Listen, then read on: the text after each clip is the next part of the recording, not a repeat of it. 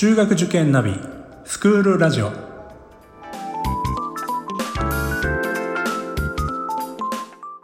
スクールナビゲーターののびるです。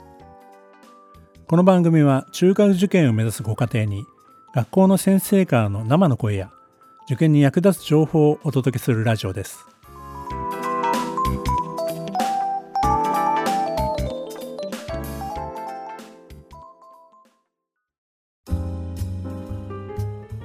えー、今回はですね、えー、現場の先生に来てもらって受験の事例についてちょっとご紹介していただきたいと思います、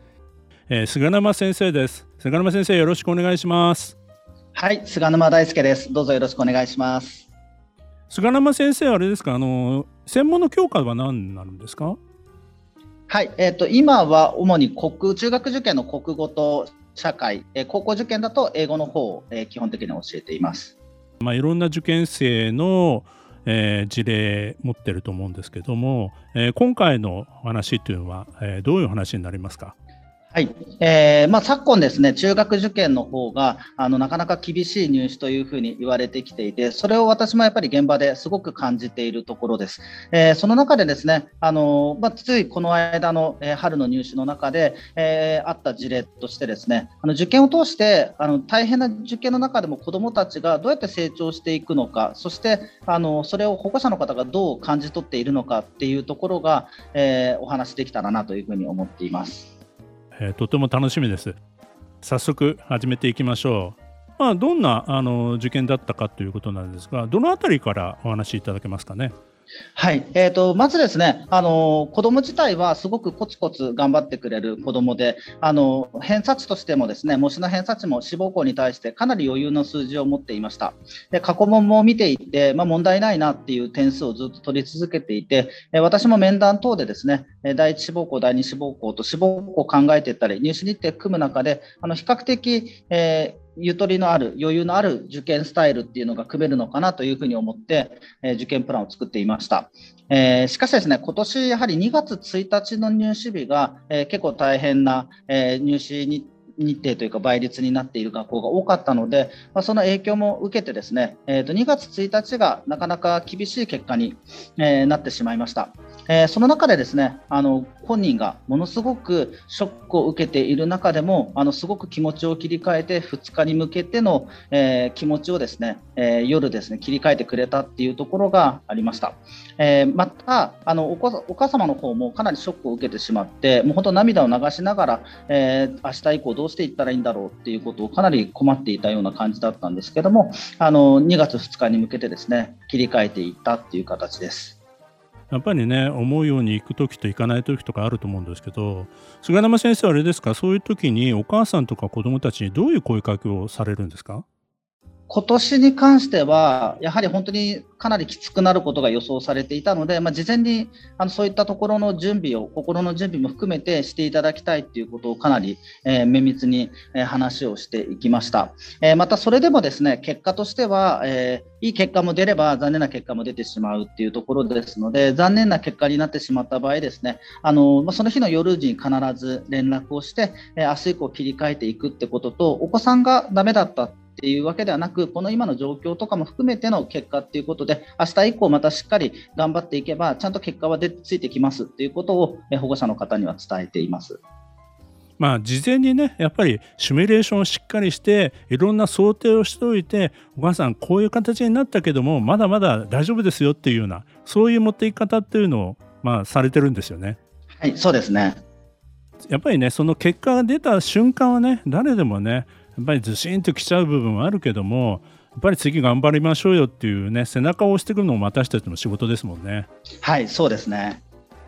で2日目以降はどうだったんですか？はい、えーと、2日目になって、えー、まあ、本人は朝、気持ちを切り替えて頑張っていこうというふうに思っていたっていうところで、あの後で聞いた話であったんですけども、ただ当日朝にちょっと事件が起きてしまって、えー、お母様の方が、えーとまあ、ショックを受けてたこともあったかと思うんですけども、あの同じ駅の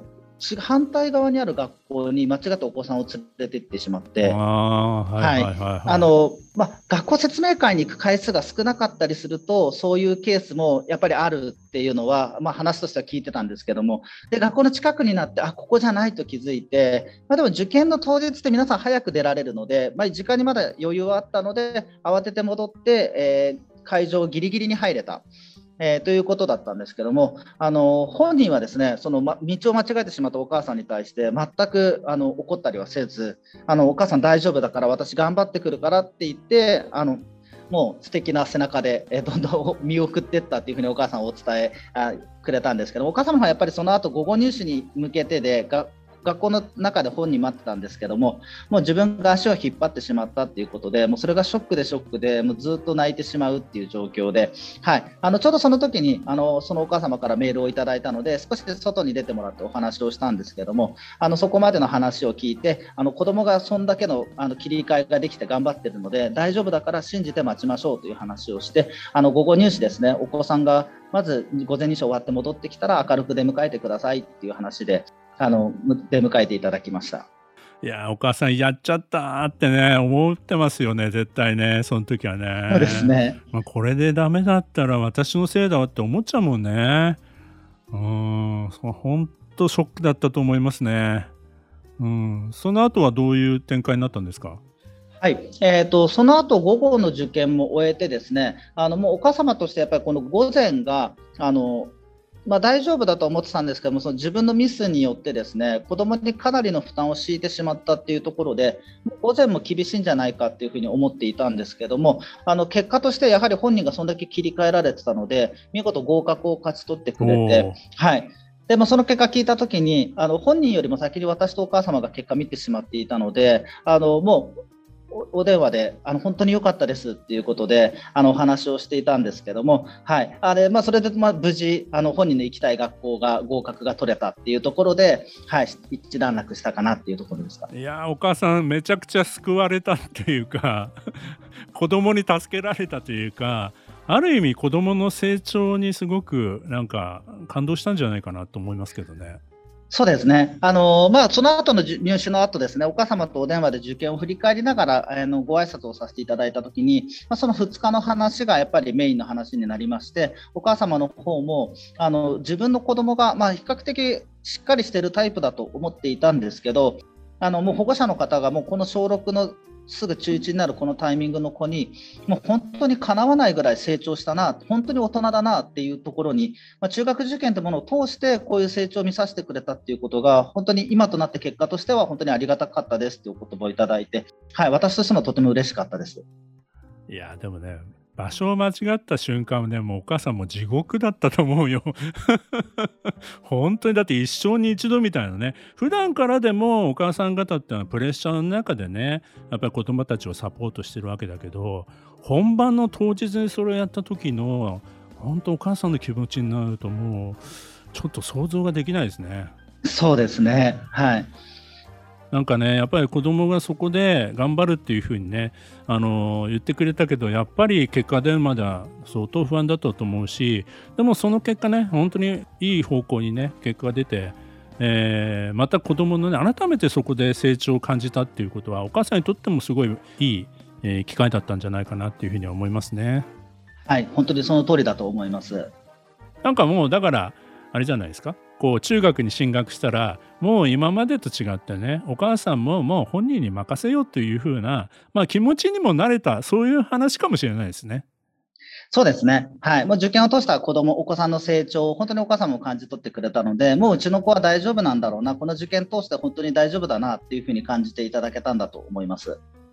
女の子はねいざという時はすごい力を発揮したりね精神的にめちゃくちゃタフでたくましかったりする事例たくさんあるんですけど男の子もね、まあ、そういう事例ありますけどね。あのでも男の子も頑張ってほしいですね。本当ですね。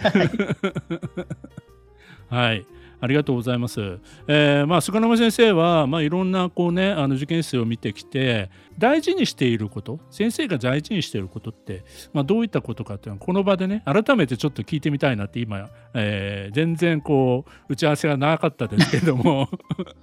聞いてみたいんですけどいいですか？はい、えーと、そうですね、まあ、まずまあ、子どもたちっていうよりも中学受験はやっぱ家族で取り組むものだと思うんですね。はいでまあ、この先のことを考えていったときに、えー、まあ、高校受験、大学受験以上に中学受験は家族全員で取り組めるイベント。でその先のこと考えてもそんなイベントってもう待ってないかなっていうのを私は思っていて、はい、ですので、まあ、ご家族も本人も同じ方向を向いてですねあの一緒に歩み続けていける受験っていうものがやっぱり本人たちにとってもあのご家族にとっても非常にいい経験になるものだと思いますので、はい、そこをあの我々の方はどうやってサポートしていくのか。あの、まあ、合格の結果っていうところも当然大事ではあるんですけどもだからこそお子さんがその先にどう成長していけるかっていうところをですねあの意識して、えー、常日頃子どもたちに指導しています。まあね、家族の一員とまでは言わないけども、まあ、それに近いだけのね距離感で私たちでしかできないこと、まあ、そういったものをサポートしていきたいというね、まあ、あのそういう、えー、今のあの言葉だったんじゃないかなっていうふうには思いますんで、はい、まあね、うちの塾全体もねそういったね姿勢でねあの皆さんのご家庭受験される家庭をね応援していきたいというふうに思っています。えー、今回は菅沼先生に、えー、来てもらいました。先生ありがとうございました。ありがとうございました。